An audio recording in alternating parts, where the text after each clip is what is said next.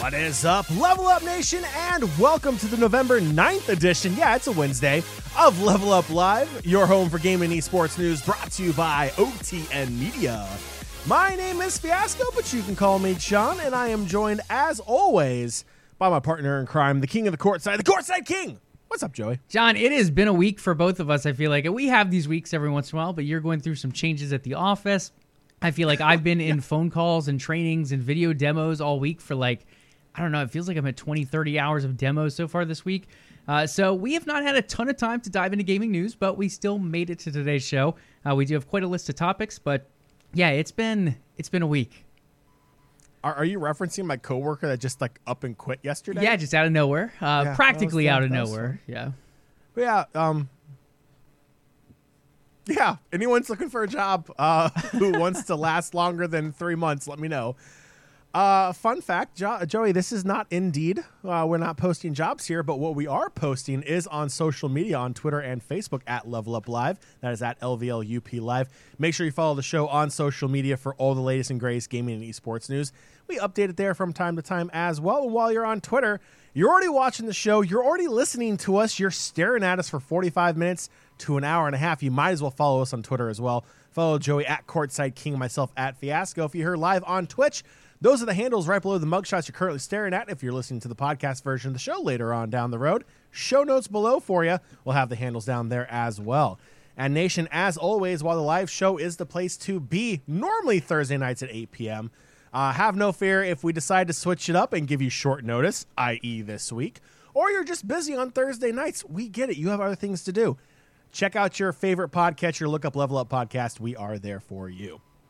Extra credit, you all have Amazon Prime because you're probably not watching us on Thursday night because of football, which is only on Amazon Prime.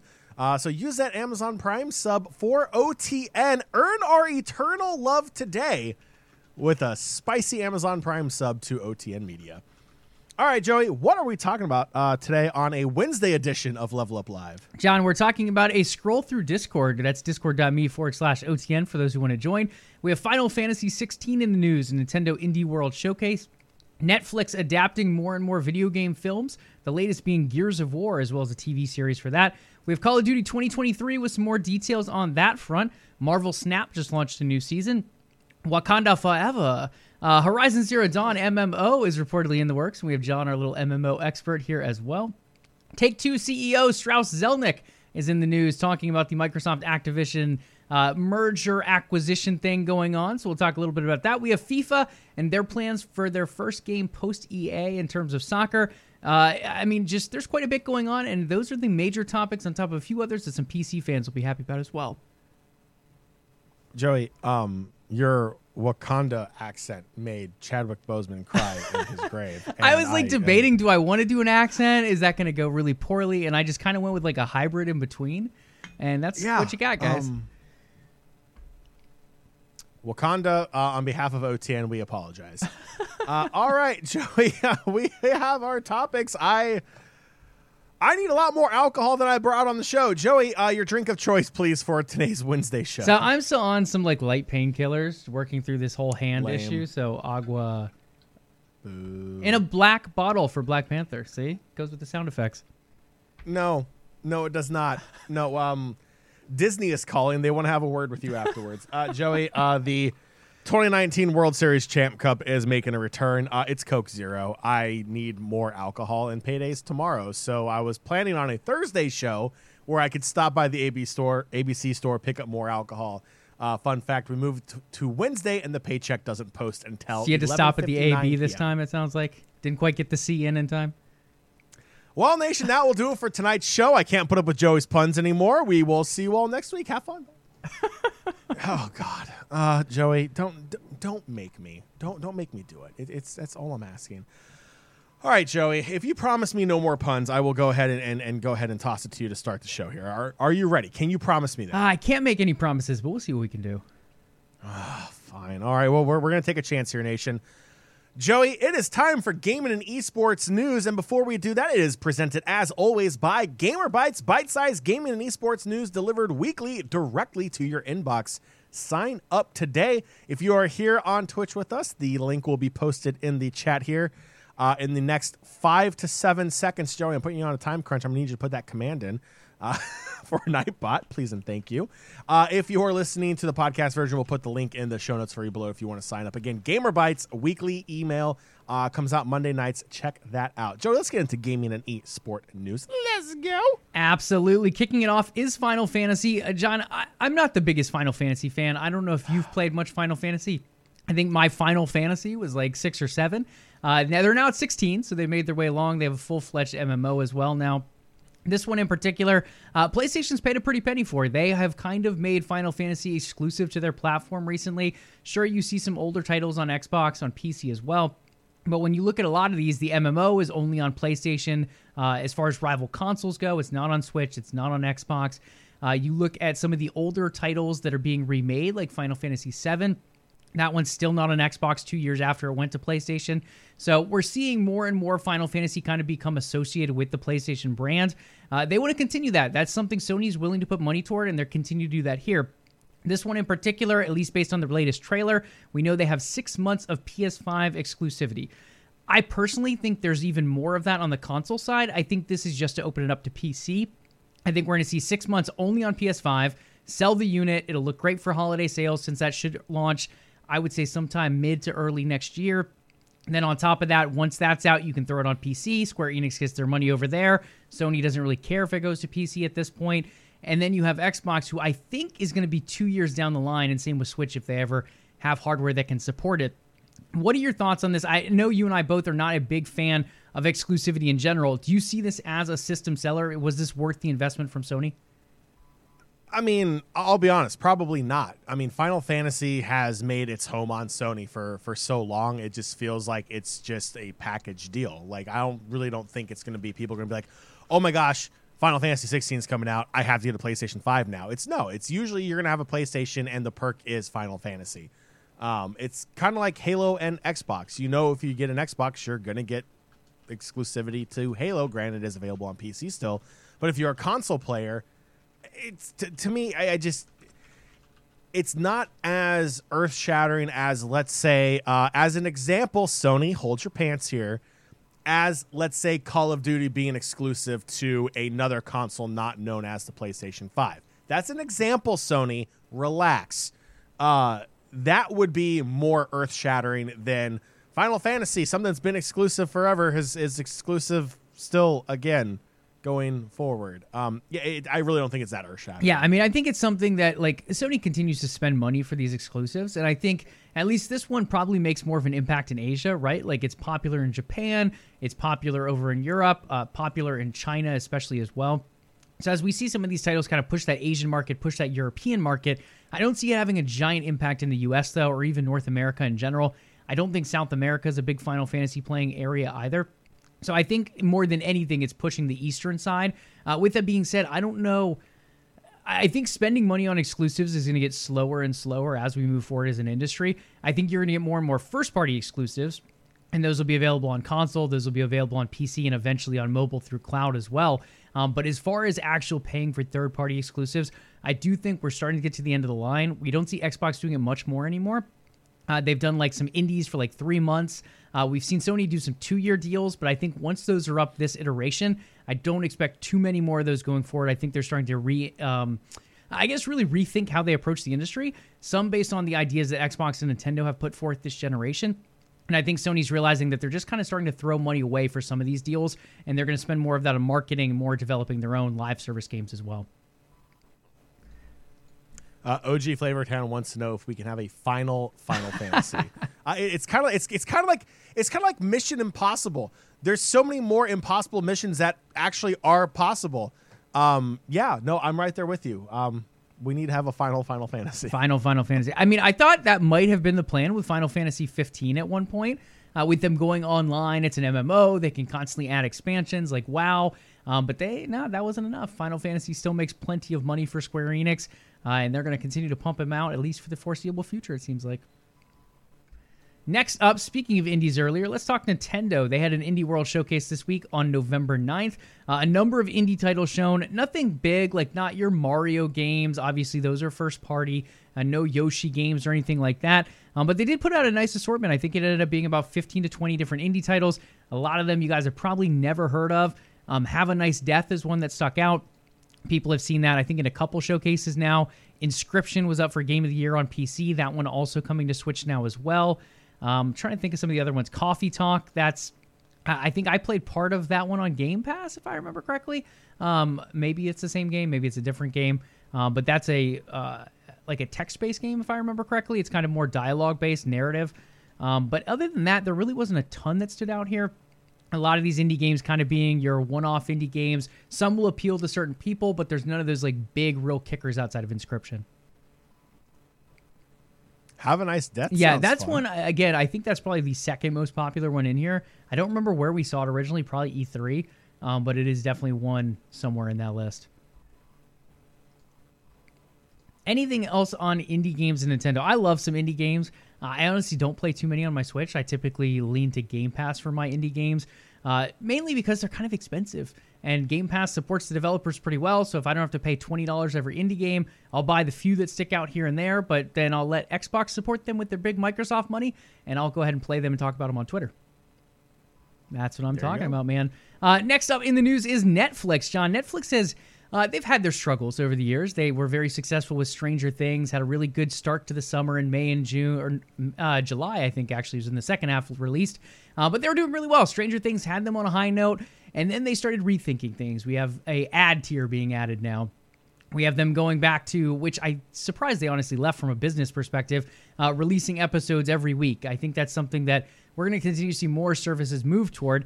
And one of those things that they could be releasing weekly eventually in the future is an animated Gears of War series. But before that, we have a Gears of War live action feature film in the works. This is supposedly the third one. So we've had two previously canceled. You and I have given our critiques of it before. I love Gears of War as a series, but it's very mature, it's very gory, it's very violent, and it's not something either one of us saw doing really well as a popular esport or as a big screen movie. Now, with that being said, I think going to Netflix, it opens it up to a little bit of a darker pathway. We've seen stuff like Squid Games pop off on there, Alice in Borderland. Uh, Dahmer was a recent one that came out as well. Uh, so there's a number of dark, gritty kind of movies available on Netflix. And I feel like if this is going to shine, that could be the place to do it. Yeah, and who knows? Maybe it might only be available on Netflix's new fifty dollar a month tier that is only uh, one ad every sixty minutes uh, during your show. So right as someone's getting sawed in half on the on the Gears of War uh, uh, movie, uh, TV show, wherever the heck it's going to be, uh, yeah, the live action feature film, you'll get an ad for I don't know band aids because what puts a chainsawed person back together? Band aids by today. Uh, yeah, Netflix. No, please stop. Don't do this. Uh, I have zero faith this is actually going to The. Gears of War animated, or Gears of War, I mean live action. yeah. The live action. I mean, it's been canceled twice before. I mean, who knows? I mean, Netflix has stupid money. I mean, we all know how great they are with managing their budget. I mean, who knows? I mean, they'll just probably throw it at it. You know, two seasons, it does absolutely horrible, and then right in the middle of filming season three, they'll just cancel it. Uh, that's Netflix mo. So who knows? Maybe it will. I definitely think it gets know. released I- at least for season one. I think my fear is like one, we just had the Halo show came out. That was nothing compared to the lore. Very different, very off base. Now it was a different studio. It was Paramount, Paramount rather involved with that one. Also, three four three leadership has changed since then as well. Uh, that being part of the reason behind that too. But overall, I don't know. I feel like I don't have faith in this being successful, but I have faith in it at least launching a season. I think my biggest fear is it's going to end up like that old Doom movie with The Rock in it. And it's just going to be a little bit gritty here and there, but it's just not going to be that popular. Like, sure, it's better than the original Super Mario Brothers movie, but like, where are our standards, right? Like, I mean, I just, I don't have the highest expectations for this as live action. you never go original Super Mario. I mean, we gotta have a floor, right, um, on our rating scale. just- you- I mean, look. I mean, if we were talking about like the lowest of low, then then then yes. I mean, Joey, I could put together a flip book of stick figures that is a better story than this original Super Mario Bros. Mo- movie was. Uh, OG Flavor Town, and I quote, "Halo." I mean, the show does. the Um, show was rough. The show was miserable. Joey, I'm just going to throw this out there again. He took his helmet off in the first Yeah, episode. so disappointing. Uh, spoiler alert for everyone. Uh, so it was just, I feel like everyone had like such Mando vibes with with with Master Chief that when he took his helmet off and he looked like nothing like anyone pictured Master Chief would look like. I mean, we've gone just 20, 20 plus years without him taking his helmet off in the games, and you're telling me the first episode of the show just wobble it's off? Like, mm, not today, Chief. Not Joey, today. I'm gonna be compl- I'm gonna be honest. I stopped after the first episode. I've yet to see a single second past episode one, and no FOMO here, my guy. Uh, I feel completely fine. I don't feel like my life is falling apart. I feel actually better, healthy, mentally somewhat more stable. Stable. Uh, so yeah, uh, we're doing that. I mean, look, it, back on topic. If the Gears of War uh, feature film does come out, I'll watch it. Obviously, I mean, it's gonna be gory. It's gonna be gruesome. I'm all for it. Like I, I like darker, um, you know, more violent kind of movies anyway. Just because I don't know, it's just it's different. It's I mean, if Netflix wants to go down that road, make a Gears of War movie like that, I, I will be down to watch it. Um, no one has to hide their face under a helmet, so I don't have to worry about someone taking the helmet off and completely ruining a character. Uh, so there is that. Um, so I'll take it. Uh, I'll watch it, but again, I am holding. I'm not going to hold my breath on it because at the end of the day, I just don't trust Netflix and I don't trust this movie ever being made. Yeah, I think with Gears, you have a different problem in the head region, uh, more like the head coming off than the helmet coming off. Uh, so we'll see how gritty they decide to go with that. The adult animated series, though, I do have high expectations for that one. Cyberpunk Edgerunners has popped off and done extremely well, uh, even for an IP that didn't do so well when Cyberpunk released. I think Gears, the story is deep enough that they can go pretty far with an animated series. So live action, I'm kind of eh, probably expectations around a five out of six or five or six out of ten. For the animated series, I think I'm leaning at a 7.5 to 8 is where I'm going to start my expectations. I do think that could be pretty good, so I am waiting to see what that looks like. And now, if it does do well, if the live action movie does really well, the animated series does well, or one of them does well, it does sound like the plan uh, is kind of like um, think sports, where you have the option to extend contracts beyond what the actual contract years are. It sounds like that situation's in place here between Microsoft and Netflix. So if it does do well, if it pulls in the viewers, if it pulls in the interest and the attention, it sounds like there can be that option to continue extending based on what these two end up doing. So we'll see what it does. 40 million copies of Gears of War, the game, have been sold so far. So at least as a game, it's been popular throughout its years. Uh, Gears 1 through 6, and there's also or 1 through 5, rather. Uh, Judgment being one of those games to make it the sixth. Um, but overall, popular series has a story that can be worked with. We'll see what Netflix can do with it. Next up, Call of Duty 2023. This is a good one uh, for those who like gaming companies trying to take advantage of their players. Call of Duty 2023 will be a continuation of Modern Warfare 2 developed by Sledgehammer Games. So, yes, you are not getting a Call of Duty 2023 uh, that has been previously mentioned and reported on. It was going to be Modern Warfare 2 once again. And players are like, okay, we can get down with that. We're cool with having a COD for two years. Maybe that means COD 2024 will be even better. Well, Activision still wants your $70, fam. So you are kind of getting a new game, but it's going to be an extension of Modern Warfare 2 by a different developer. It's going to be Sledgehammer Games, priced at $70 once again. It's going to have a new single player and a new multiplayer. So it's kind of like a weird hybrid situation where it's still Modern Warfare 2, but it's not Modern Warfare 2 because you also have all this new stuff coming in. So is it worth it? We're really not sure at this point, but this is where the rumors have taken us. I know. Isn't it just a weird situation? Like, I'm kind of like, I don't know if I'm mad or, or upset or just don't care at this point. Um, I did buy Modern Warfare 2. I've been enjoying it here and there. Um, there is an issue, and I don't know if it's a bug or if it's just the way the game is designed. Uh, I can shoot someone. Let's say I shoot them three times. One time, I can shoot them in the chest and kill them in one bullet. One time, I can shoot them in the chest in the same spot, and it'll take 10 bullets. And same when they shoot at me. So I'm not really sure how the servers work with that game. It still feels like Call of Duty, um, but sometimes it feels like the bullets just don't know if they want to register or if they just want to do half damage or what's going on there. Uh, but in the end, maybe this will improve. Maybe we'll get a second one that'll be better. Who knows? Um, I do think the game's going to do well. I mean, it's already selling extremely well. I think it'll probably still be the best selling Call of Duty of all time. Again, assuming the Activision deal closes and these eventually make their way to Game Pass. Uh, with that being said, Activision's going to charge you seventy dollars. We had a, probably an inkling that it was coming in one way or another, whether it be some bottled up season pass thing for the year, uh, anything like that. But it does sound like it will be a new game, just a continuation of the old one as well. so Joey, have you tried purchasing uh, through the microtransaction store in game the more accurate, more powerful bullets for nine ninety uh, for nine ninety nine? It's good for the first season of Modern Warfare 2. Have you tried doing that yet? I'm not going to answer that. Might solve your problem, or you just aim better. Oh my One of the two, yeah, right. If you hit the head, they're just going to go down in one. right? Yeah, overall, pretty good experience so far. You've not dove into Modern Warfare 2 yet, but you're still kind of considering it, right? Yeah, once all the bugs are fixed here. Uh, Wolvesbane42, uh, first off, thank you for the follow and welcome uh, to uh, Level Up Live. Appreciate you stopping by here.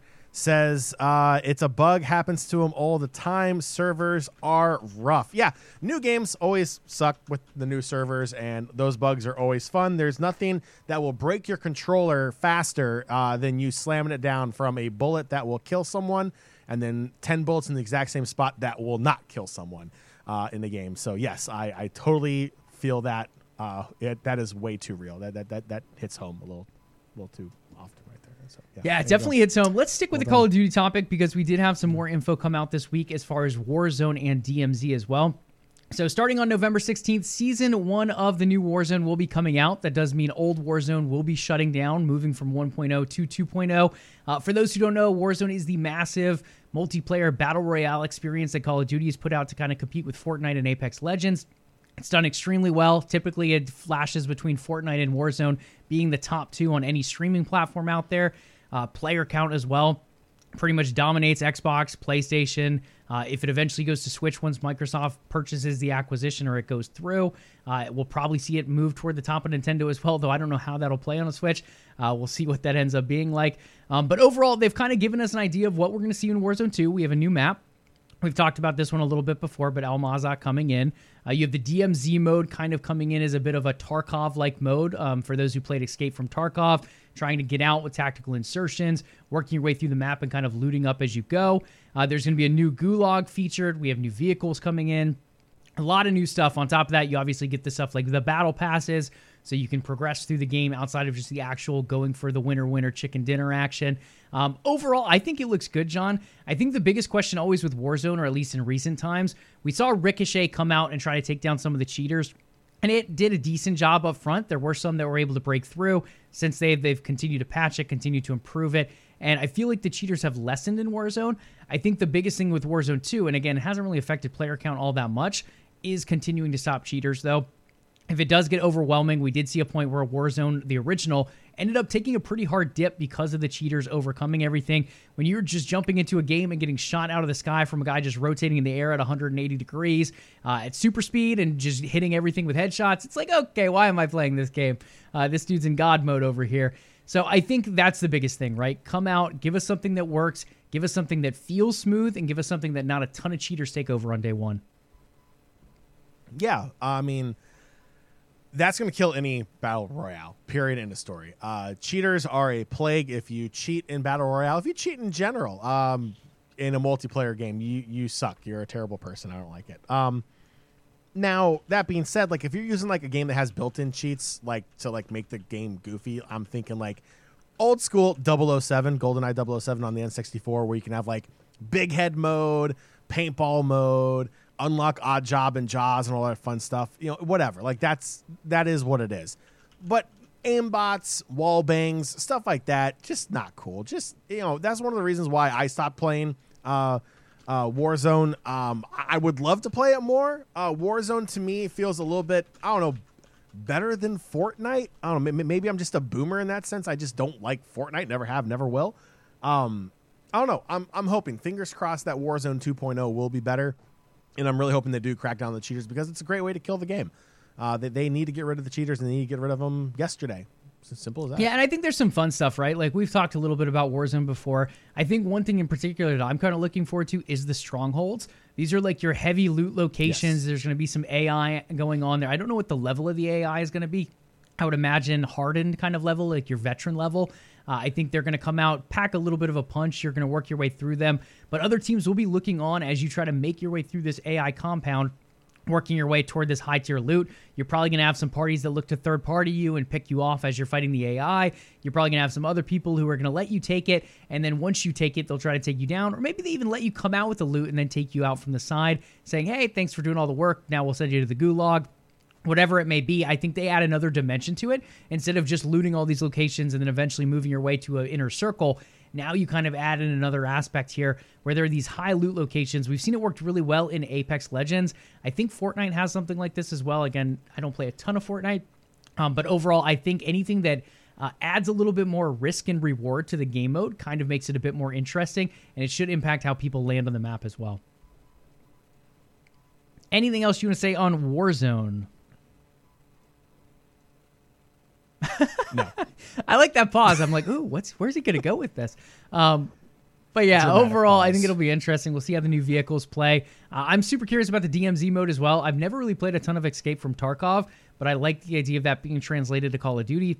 I think it kind of adds another flair into it. And we've seen some games do too many modes. I think Gears, speaking of it earlier, Gears 5, there was a Hive Busters mode, there was a Horde mode, there was campaign mode, multiplayer mode. It just felt like they did a little too much to constantly keep updating it.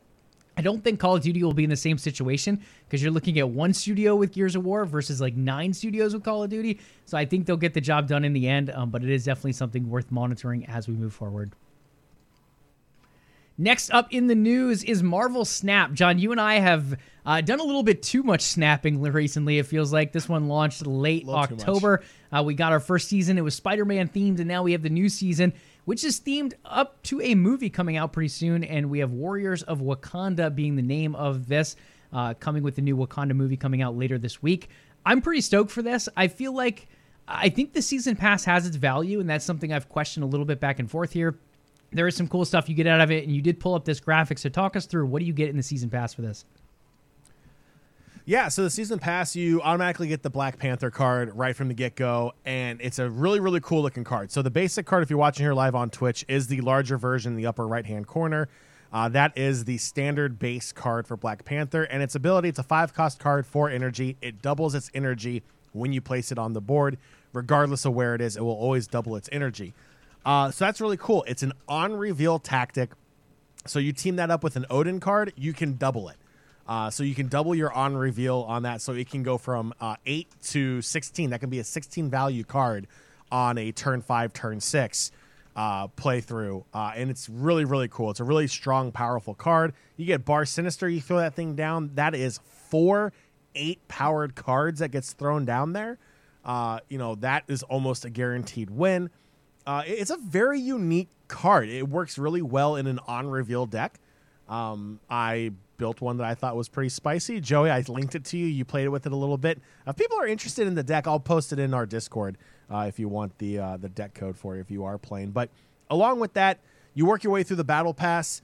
Uh, there's 50 levels of rewards before you get to like these random. Uh, I don't want to call them loot boxes. Collector's negative, cash, but that's yeah. essentially what it is. Collector's Cache, if you will. Uh, but you get different variants of other characters from Black Panther uh, that are in the card as well. Level 50, you unlock the Black Panther uh, variant card that you see in the middle on the left, which looks really, really uh, nice as well. You have card backs. On the back, the Black Panther card back is available at level 44. Uh, the other one with the spear, uh, Joey has to get to level 100 to unlock that in ranked mode. Uh, and I know that I know you're really excited uh, to attempt. Yeah, to that, that's the key word there. Attempt. Uh, I'm hoping to make the run. Last season, I got right around diamond. Don't know if I do it because that's another like 40 levels. But it will be the full tough. season. We get a chance to knock it out this time. Plus, travel with Thanksgiving uh, adds a little bit more time into that to hopefully snap a little bit between Lindsay and I. We'll see what happens.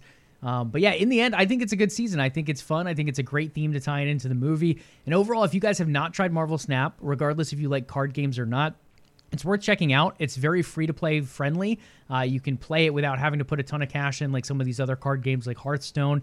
Um, with that being said, uh, it does have its downsides. One of those being the addictive factor. Uh, games take like two to three minutes. They're only six turns long, uh, given one card that can make it seven turns. Uh, it does feel like they move pretty quickly, though. I know I'm like I commute in on the metro every day, and I play through quite a few of these as long as I have service, um, depending on the tunnel that I go through. So overall, I think it's fun. I think it's definitely worth checking out if you guys haven't already. And Marvel, as you all know, is a pretty endless IP. plenty of villains, plenty of heroes to pull from. So I have a feeling they have content for a very, very long time to come. And, and if you're someone that enjoys comic books or you enjoy different art styles, um, I, I'm not a big like virtual card gamer, if you will. Like I, I don't enjoy Hearthstone. I don't enjoy Magic the Gathering uh, digital version. I'd rather play with the physical cards, so on and so forth. This is actually a lot of fun. I, I didn't think I would like this game. Uh, I'm absolutely addicted to it. It's a lot of fun. The game's taking anywhere from like two to three minutes. Uh, you can knock a couple out like on a lunch break. Uh, if you're sitting in a car doing nothing, don't do it while you're driving. That's bad. Uh, if you're commuting, if you're in a boring work meeting, if you're in school and the teacher's rambling on about something stupid, play a game or two. No one's gonna know. They're so quick. It's as simple as that. Plus, the artwork look the art the artwork looks amazing, and when you upgrade the cards, it gets better and better and better. Some of the Prism cards look a little iffy, uh, but the Black Panther card I have it upgraded to the epic level, and it looks absolutely fantastic. It, the the the 3D uh, aspect of it, the uh, the the frame break, it just brings the card to life. It looks really cool. I'm a big person that likes graphics, uh, so so this game, it, it, it's crazy how nice it looks on a cell phone.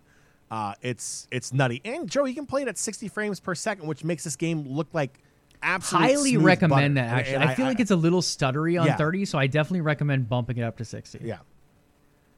But it is so smooth. It is probably the smoothest mobile game I've ever seen. Granted, again, it's not graphically intense, but it is just incredible how smooth it is at 60 frames per second. Yeah, it should be fun, and I have a feeling we're con- going to continue to probably see it themed a little bit with Marvel movies and shows that come out. Uh, OG kind of hinting at a little bit of that in chat here as well. I do think that's what we'll see going forward, and probably any new new characters introduced will probably find their way in here. Maybe not during the exact first season, but eventually soon after as well. Overall, I think it's fun. I think it's definitely worth checking out, guys. So do that. And for those here live with us on Twitch, if you look at the variant cards on that graphic, the one in the middle is the one you will get for the 50th tier if you do get the Battle Pass and make your way all the way there. Uh, it's a Black Panther variant based on kind of like some ancestral stuff going on there as well. Uh, it should be fun to see the movie here later in the week or later next week for those who get out there to see the theaters.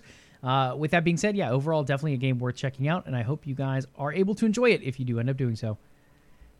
Next in the news, a Horizon Zero Dawn MMO is reportedly in the works. This one being developed by Korean studio NC Soft, who also was behind Guild Wars. Uh, John, we've looked at a number of things with Horizon before. Very popular game series for Sony PlayStation. On top of that, we know that PlayStation has made it very clear that they're developing live service games. They want some of that pie. They've seen Fortnite do it well. They've seen Warzone, Apex Legends, all of these games making bank both on mobile, PC, consoles, all from their live service aspects. Sony mainly being a first party game that has these awesome action adventure games so far, and they're pumping them out. They're pulling in great revenue. God of War, Uncharted, The Last of Us, they do extremely well. But Sony realizing the pie ends at that. Eventually, these $70 games are going to stop bringing in price tags because people have played them. Maybe they'll get them on a sale again later down the road, or they'll buy a remaster. I mean, God knows there's plenty of TLOU remasters to choose from at this point. Um, overall, they need to find a way to get that continued revenue, and that's what they're looking for with their games.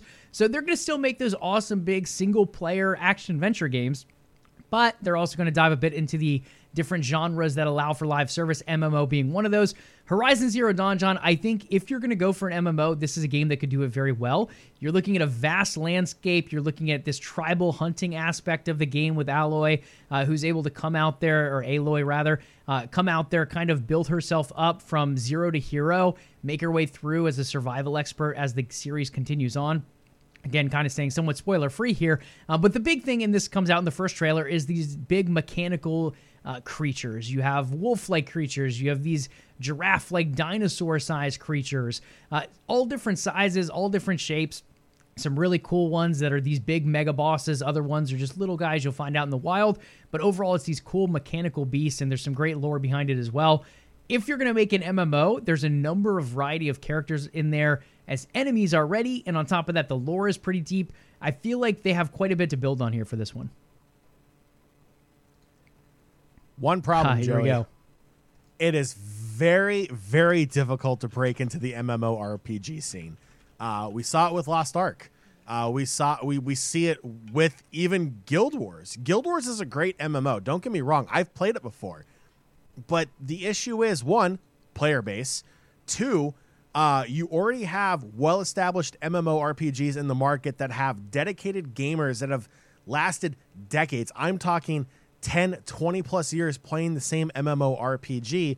Um, and the problem with MMORPGs is it, it's very difficult to play more than one uh, because it requires a lot of time. If you want to go up against the you know the next raid boss, you have to gear up. You have to get certain gear, certain item levels, certain weapons, and that takes time because they're all like a two percent drop. So you have to rerun things over and over and over. Uh, MMORPGs are a very social uh, ecosystem, if you will. So you're in a guild. Guilds have communities, and you essentially have a in nowadays a Discord server where you're interacting with people in your guild almost on a daily basis. And then you come home from school, you come home from work, you hop on and you play that MMO.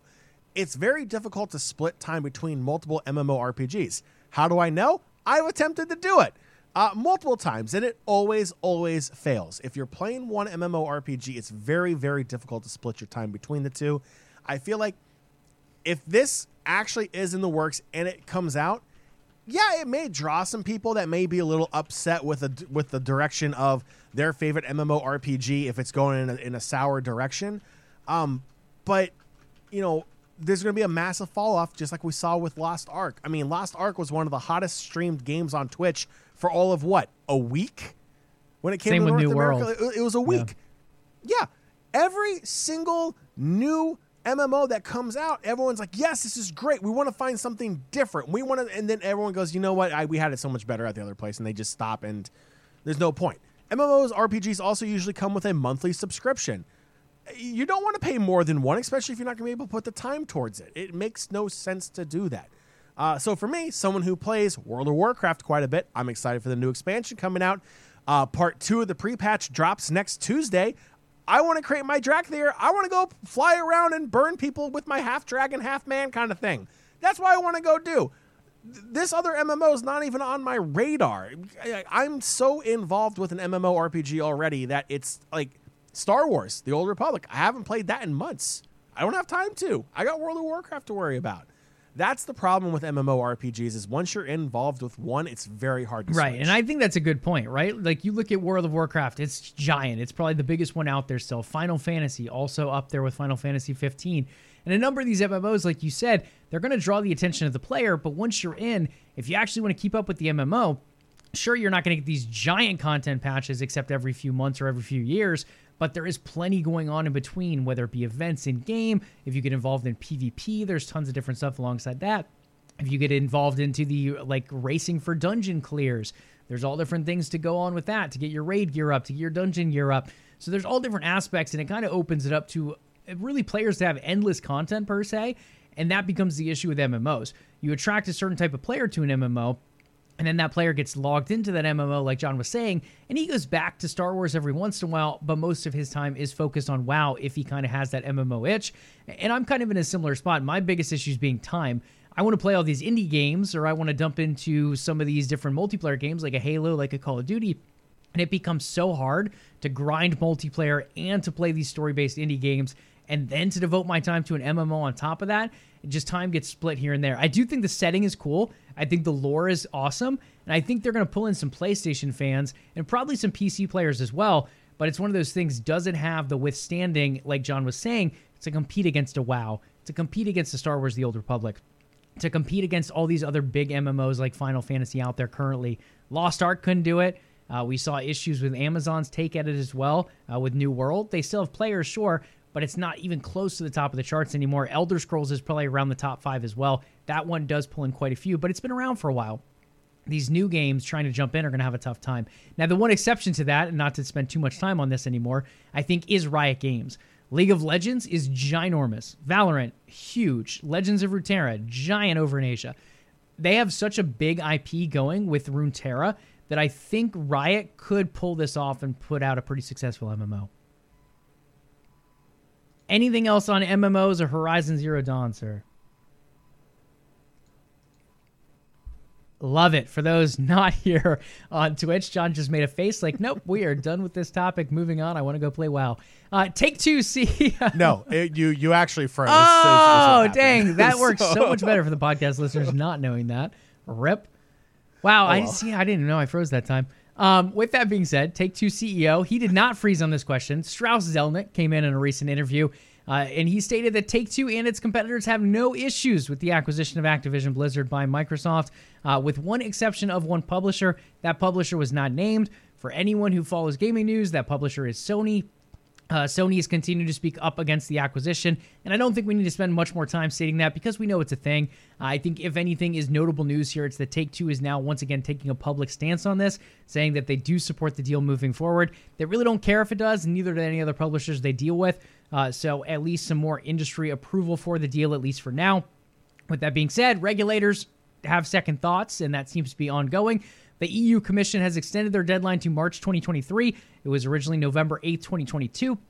That first deadline was to give a uh, really just their thoughts on phase one. Everyone expected this to go to phase two. Now it's just confirmation that it's going to phase two, and it will. Their final decision will probably come March 2023, unless they decide to extend phase two or head into a phase three. Um, Microsoft and Activision are still projecting this to be done by June 2023. Uh, so there is some flexibility after that March date, potentially if needed. Uh, and if it even gets approved, we could see these organizations say, no, we don't approve this deal. So we'll keep an eye on that one for you guys as well. FIFA. FIFA's first post EA game. John, this has been the breakup of a century. Uh, a little bit of a high school breakup. It feels like drama wise, but we're talking billions of dollars involved here. Uh, it came down to EA and FIFA. They had a contract coming up. EA has had FIFA, the game, uh, super successful soccer game for many years, or football, depending where you live and where you're listening. Uh, overall, it, they decided okay, EA has this game. We like the FIFA name. So, hey, FIFA, what's it going to cost to renew our contract to use your name? FIFA says, oh, we'd only like a billion dollars or some crazy number out there uh, for every year you use the name. And on top of that, we want the percentage of these sales based on the name being used. And EA is like, nah, bro, we ain't about this. We're popular enough. Let's see what we can do.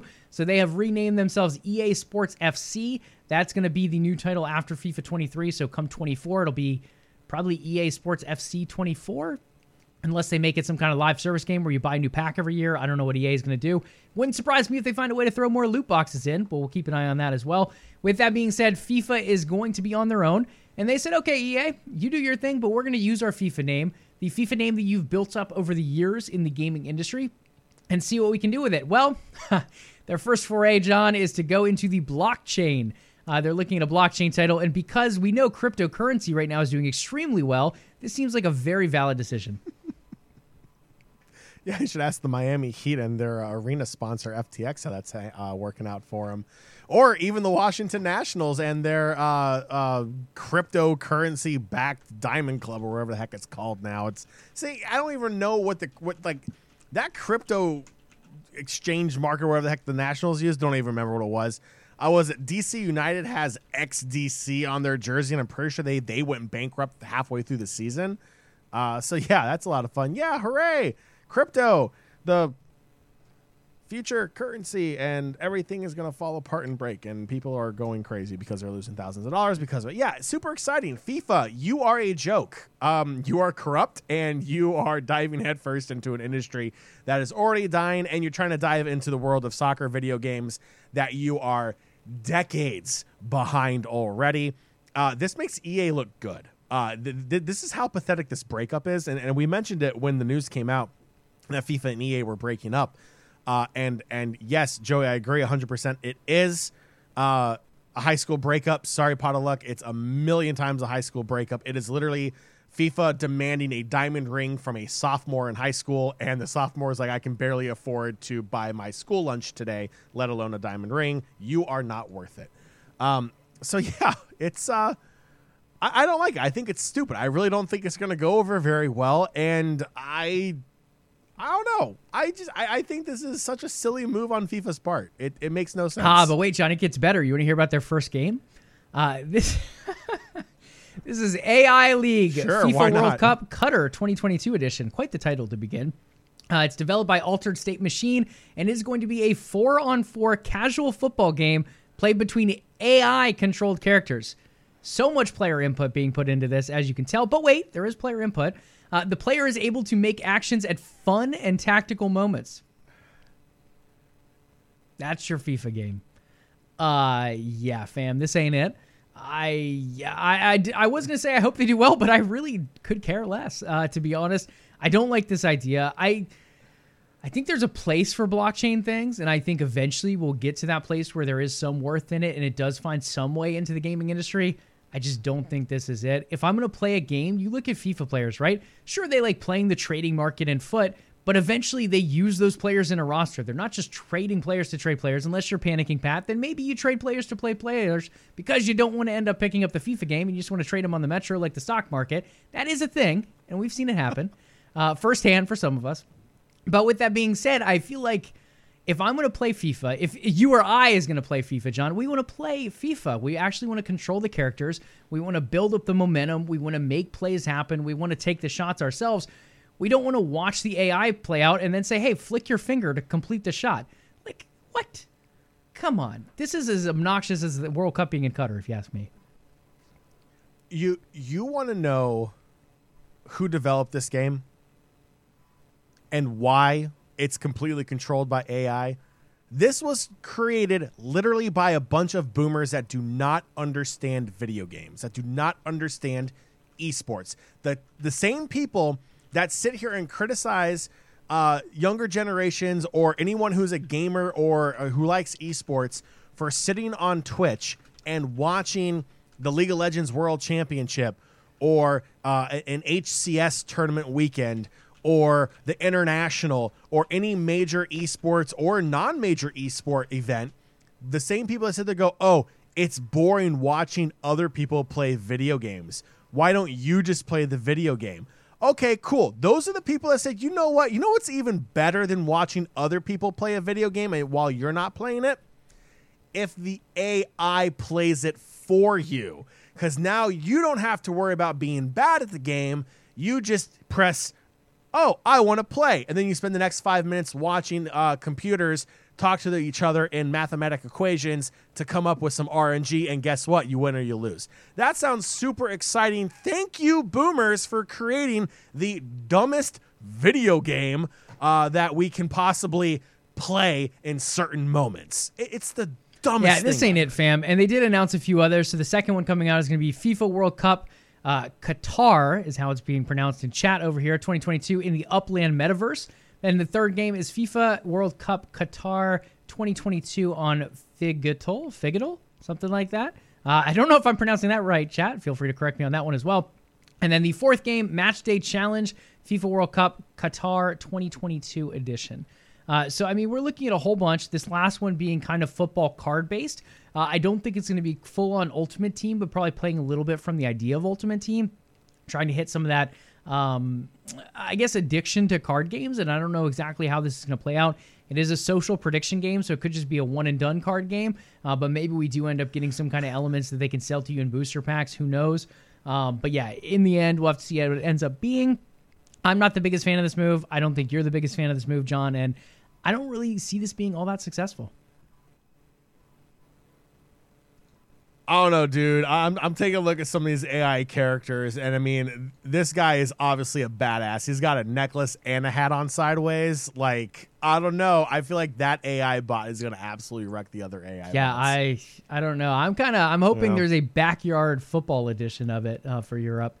I think that would be a little bit more entertaining. But yeah, these guys look goofy. Um, Yeah.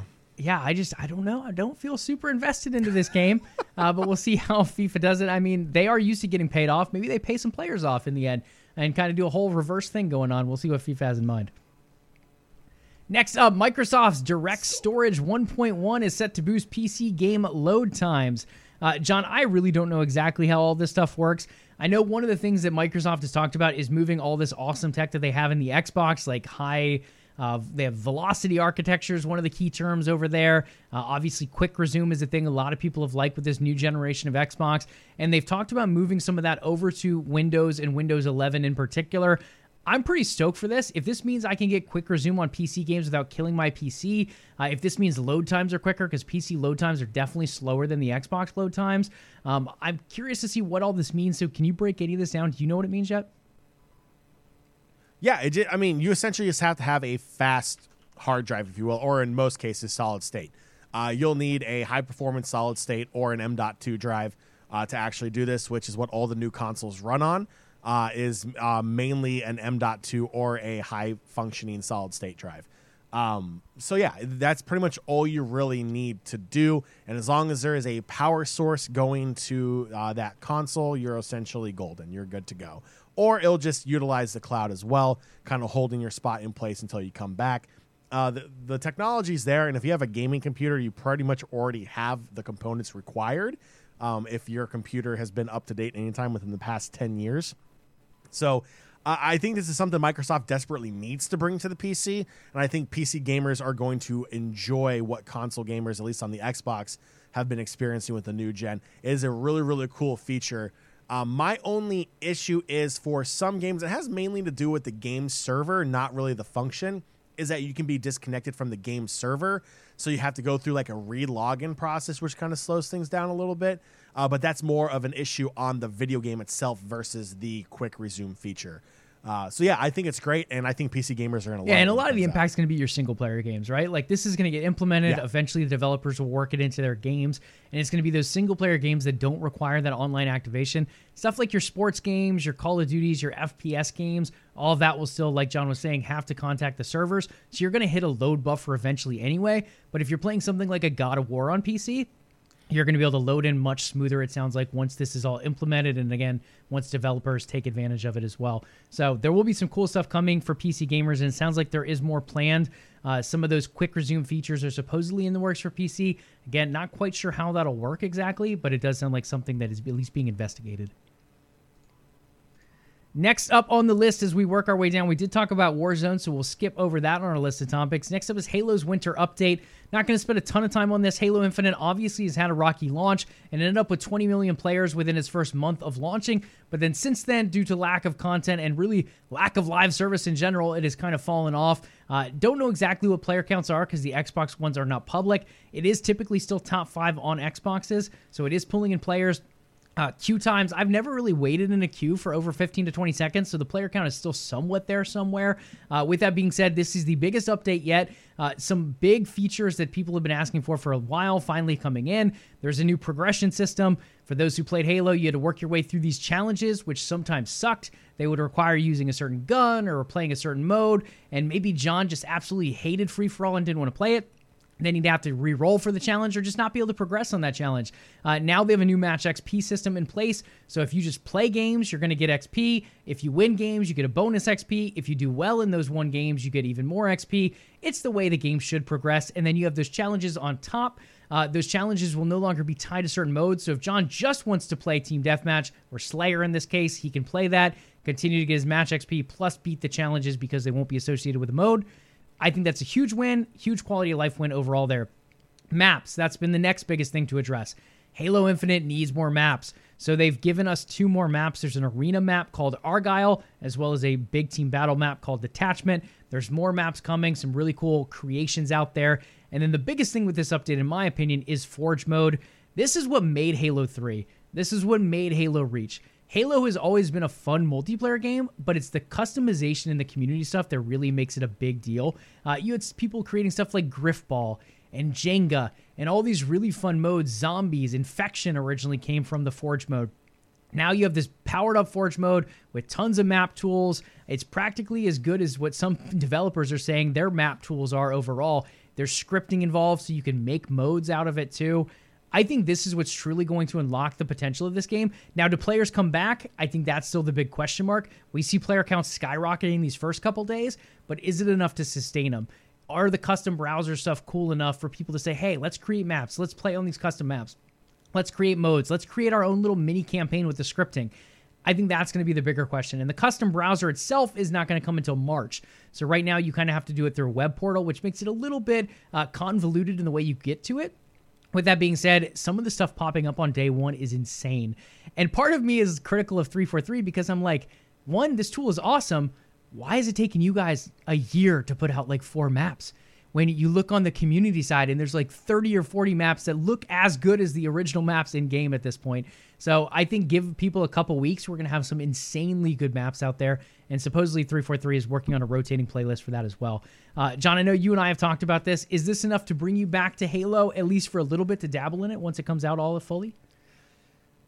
Ah, Joey, it is time for everyone's favorite level up game show. Will John re download that game? Uh, ladies and gentlemen, boys and girls, welcome back to the game where John tells you, well, he will re download a game that he previously quit because it sucked. Hey, the Joey, game didn't drum roll, suck. It just lacked content. It sucked. still felt great. Let's see. Okay. Joey, I, I need you to give me a virtual drum A roll. virtual please. drum roll.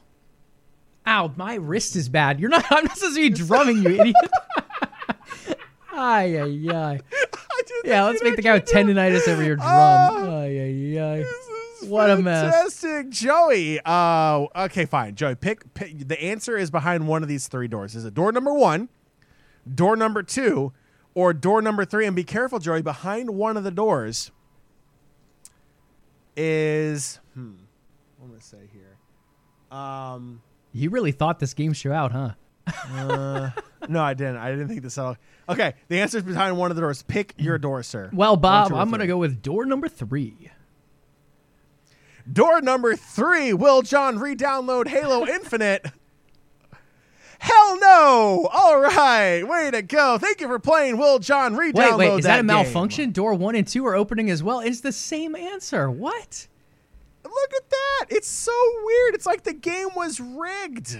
I, don't I think you'll It's eventually weird. download it. I mean, once stuff like Grifball is in there, once these really cool maps like Paintball is already in there. Someone made Paintball, which is sick. I freaking love Jenga. That's an awesome mode. So I think we'll get a group in there eventually once these kind of make their way out. Once some of these custom modes are out there, some of these custom maps. Uh, with that being said, it is still in beta. It's buggy after release, so we'll see how everything comes together.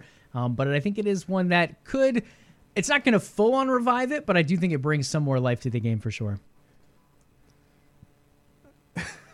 Potluck says I should have uh, convinced you to change your door before, Oh before you my opened up door number three. that would have been uh, so funny. And Panicky Pat is pretty much calling you a Halo. I mean, show, I am. so, I love uh, me you know, some Halo. I've been very critical of 343 though as well, and I feel like when they do something good, it is right to praise them, and they are finally showing some of that passion for the game. They're showing that they're listening to fans. I think there's some really cool stuff coming for March. Uh, there's something that Pat will probably be excited for next fall. Overall, I think. Yeah, I I don't know if it pulls players back in, but there's definitely Next yeah, fall? next fall. It's it's taking a Next- while, in- in 12 months. It's taking a while. Okay. We might get season two of the Paramount show to flop before the next bit of content, but we'll keep an eye on that as we go. Uh, one game that's not flopping. Spoiler alert. Jose, spoiler in season two of Halo, Master Chief does not take his helmet I off. I hope not. I hope they glue that dang thing on Pablo's head. Uh, we'll see what happens, though. Next up is a game that, at least based on critics, is going to do extremely well. Based on our opinion, it's probably going to pop off as well. That is God of War Ragnarok. It released last night at midnight slash today. Uh, a lot of people diving in. If you're looking at other Twitch channels, there's a good chance they're streaming God of War Ragnarok today. Uh, this is one that I know a few community members for OTN have dove into. It's one I'm definitely interested in diving into if I get a PS5 or when it eventually comes to uh, PC later down the road. God of War as a series has always been one of those big blockbuster series, right? Tons of content, tons of elite level content. PlayStation has done an extremely good job in the action adventure genre, and a lot of that comes back to starting with God of War. With that being said, I think this one continues to build on it. I've heard, and this is like a critique out there, and I don't know how I feel about it. Some people are saying that it doesn't feel next gen. They're saying the graphics are better. They're saying the story is better. There's certain things that have been really praised, like the side quests that have improved. Uh, the launchers, Gene Park came out and really hit on those, saying that The Witcher 3 had his favorite side quest before. Now it's all God of War Ragnarok. But again, it seems like almost every review is saying it's not next gen, and I don't quite understand what they mean by that. I'm assuming they mean it's not like drop dead gorgeous graphics, but it still looks pretty freaking good to me in the trailers. Uh, the content is obviously there story wise. The weapons are always really cool and unique with God of War, A- and I feel like overall it, the game itself is going to knock itself out of the park. And so far, based on critic scores, it's sitting at about a 94 out of 100. So it seems like critics overall, even with that critique, do feel that way as well. But Joey, does the grass look like grass in the game? um, I would argue gamers don't. You know, the the ones that are complaining about it probably haven't seen grass in a while. Uh, so yeah, I mean, I don't know, Joe. I, I think the game looks great. Uh, the trailers are great. The gameplay looks great. I, I think people are just being a little too. Um, what's the word I want to use? Um, I don't know, special. We'll, we'll just say that. We'll, we'll we'll say that they're being a little too hyper intense here. They just need to play the game and enjoy it. It's it does not look bad at all. Like it, even in comparison to other high graphically intense games, it is nowhere close to being the worst thing ever. Like just no, yeah, it's going to be great. It's going to be a very good game. And pot of Luck, I think, makes a good point. He's saying the reason it's not next gen is because they uh, they made it for the PS4 and the PS5, and there's not much of a noticeable difference Yeah. between the two. I'm sure you'll feel it in load times. I'm sure you'll see a little bit graphically, but it's not going to be that big jump, and that definitely translates well. So I agree, pot of Luck. Uh, it sounds like that could definitely be the main reasoning behind that. Uh, particular critique out there. Uh, as many have expected, this was going to be on the Game of the Year radar already. Now it's just one or two points behind Elden Ring on most review sites. It's probably going to be those two for that final title this year. Last year we had um, It Takes Two, I think, won it at the Game Awards. A number of other shows out there that gave it to It Takes Two, or a couple other games like Psychonauts 2 won quite a few of them. Um, we'll see what this one ends up being. Uh, unfortunately, Horizon Forbidden West is probably just going to get knocked out of the radar just because Elden Ring was so strong in February. Now God of War very strong here in the later year for November. Uh, both of them eligible for the award, so I think it'll be a two horse race between those two. I would probably edge it a little bit toward Elden Ring because it feels like a giant. Um, I mean, really a game of the generation. They really tested a bunch of things in that game that had never been done in games before, and I think that just pushes it forward just a tiny bit further. Uh, with that being said, I have not played God of War Ragnarok yet. It does sound like they've improved on some things, like the Witcher 3 side quest, with God of War kind of taking the crown of that now. That could be something that pushes it forward uh, over the line at the finish. We'll have to see what it ends up being at the end of the year. But I feel like most people look to Jeff Keighley show at this point with the Game Awards. That'll probably be the one to watch who wins that two horse race. Last but not least, John, it was the climax of esports this past week, and that was the League of Legends Worlds Final, the biggest esport competition every single year. It beats out even stuff like the Super Bowl when it comes to viewership over in Asia, with the Asian region included, I should say, rather. Um, overall, the only thing that doesn't beat it out is Champions League soccer. So it is kind of the second biggest sporting event of the year every year. Uh, this one was huge. Not only did it pull in massive numbers in North America, it obviously pulled in big numbers in Asia, like we're alluding to. And part of that reason is because it's two Asian teams, both of these two hailing from South Korea, a Chinese team not present this year. We had DRX, formerly known as Dragon X, and then we had T1, formerly known as SKT1, who won a number of titles before. Uh, both these teams extremely strong.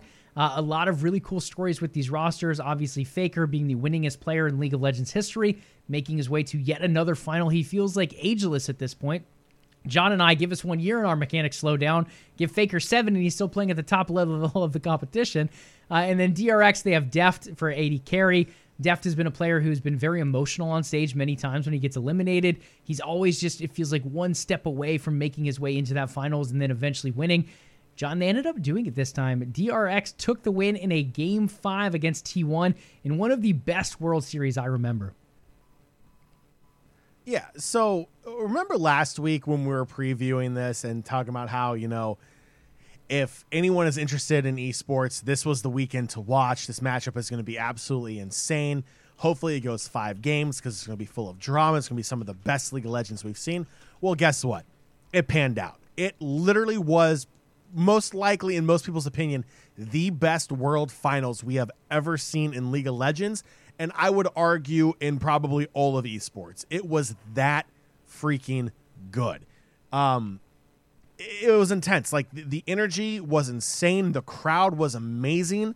Uh, they were in uh, what was it? Uh, Oracle Arena where the um, uh, uh, the Golden State Warriors play. Uh, and it was packed. It was loud. People were bringing the energy. The players, the emotion was absolutely fantastic. It was it was great to see the players' reactions afterwards. Yeah, you feel bad for the. I mean, they, look, just like traditional sports, there's a lot of time and practice and and and dedication to these games. So when you make it to the pinnacle and you fail to reach the championship mark, it it hurts. And and we saw those emotions on display once again. And and th- that's what brings that human aspect into something that's even a digital world like esports. The way both of the teams came together at the end showed great sportsmanship. You could see that you know there is a relationship between all the players there, uh, regardless of what organization they're on. At the end of the day, it was a first class performance all around, from the broadcast to the actual game, uh, to just the human element of it. It was by far one of the best weekends for League of Legends esports. Yeah, I mean, it was phenomenal. And if you guys have never been to an esports event live as well, unfortunately, John and I weren't able to make it out to this final, but we've been to a number of them live. And I would say these are up there with some of your biggest sporting events. Like a normal sporting game comes nowhere close to some of these esports events. Now, if you go to like a playoff game, like the Nats run to the playoffs was phenomenal. Uh, the Capitals run in the playoffs was phenomenal. So you're going to still get a lot of that energy in sports, but based on a normal game, even just a normal week game of esports compared to a normal week game of sports, I feel like esports, the passion and energy usually shows out a lot more. Now, maybe it's also because it's a younger audience generally. Uh, that could be some of it because younger equals more energy in some cases. Uh, but overall, the events are electric. If you guys have an esports event in your area, I highly recommend going to it. League of Legends, very good. Rocket League was fun. Halo was a lot of a good time as well. Uh, it's definitely fun to check these out. So whether you're into esports or not, it's definitely worth checking out. Ticket prices are usually pretty reasonable too. So highly recommend getting out there, checking out this one in particular. Uh, would have been one for the record books and memory books if you had made it out there. It will be in the record books regardless if you made it or not. Uh, but it was definitely fun, super electric. I don't feel like any of these games were runaways either, if I remember correctly. I think a lot of them were pretty back and forth. These Korean teams are usually very calculated. And then eventually you'll see like a big steal of an objective or a big turning point in a fight. And then things will get a little wild as it continues to go on and back and forth, back and forth. Uh, and we did see plenty of that in this best of five series. We got Silver Scrapes to play. The casting was super on point. I think it was Captain Flowers, if I remember correctly, uh, doing a lot of the play by play. He was fantastic. And in the end, they did give us a very, very big game to remember for many years to come. Yeah, the whole thing was just absolutely incredible. Again, shout out to the casters, the production team, just everyone that put together that amazing, amazing event. And I second everything Joey said. If you have the opportunity to go to a live esport event, definitely do it. Prices, like Joey said, very reasonable. Even if you want to splurge a little bit and go for like the VIP package, it's still not that expensive in comparison to going to a sporting event.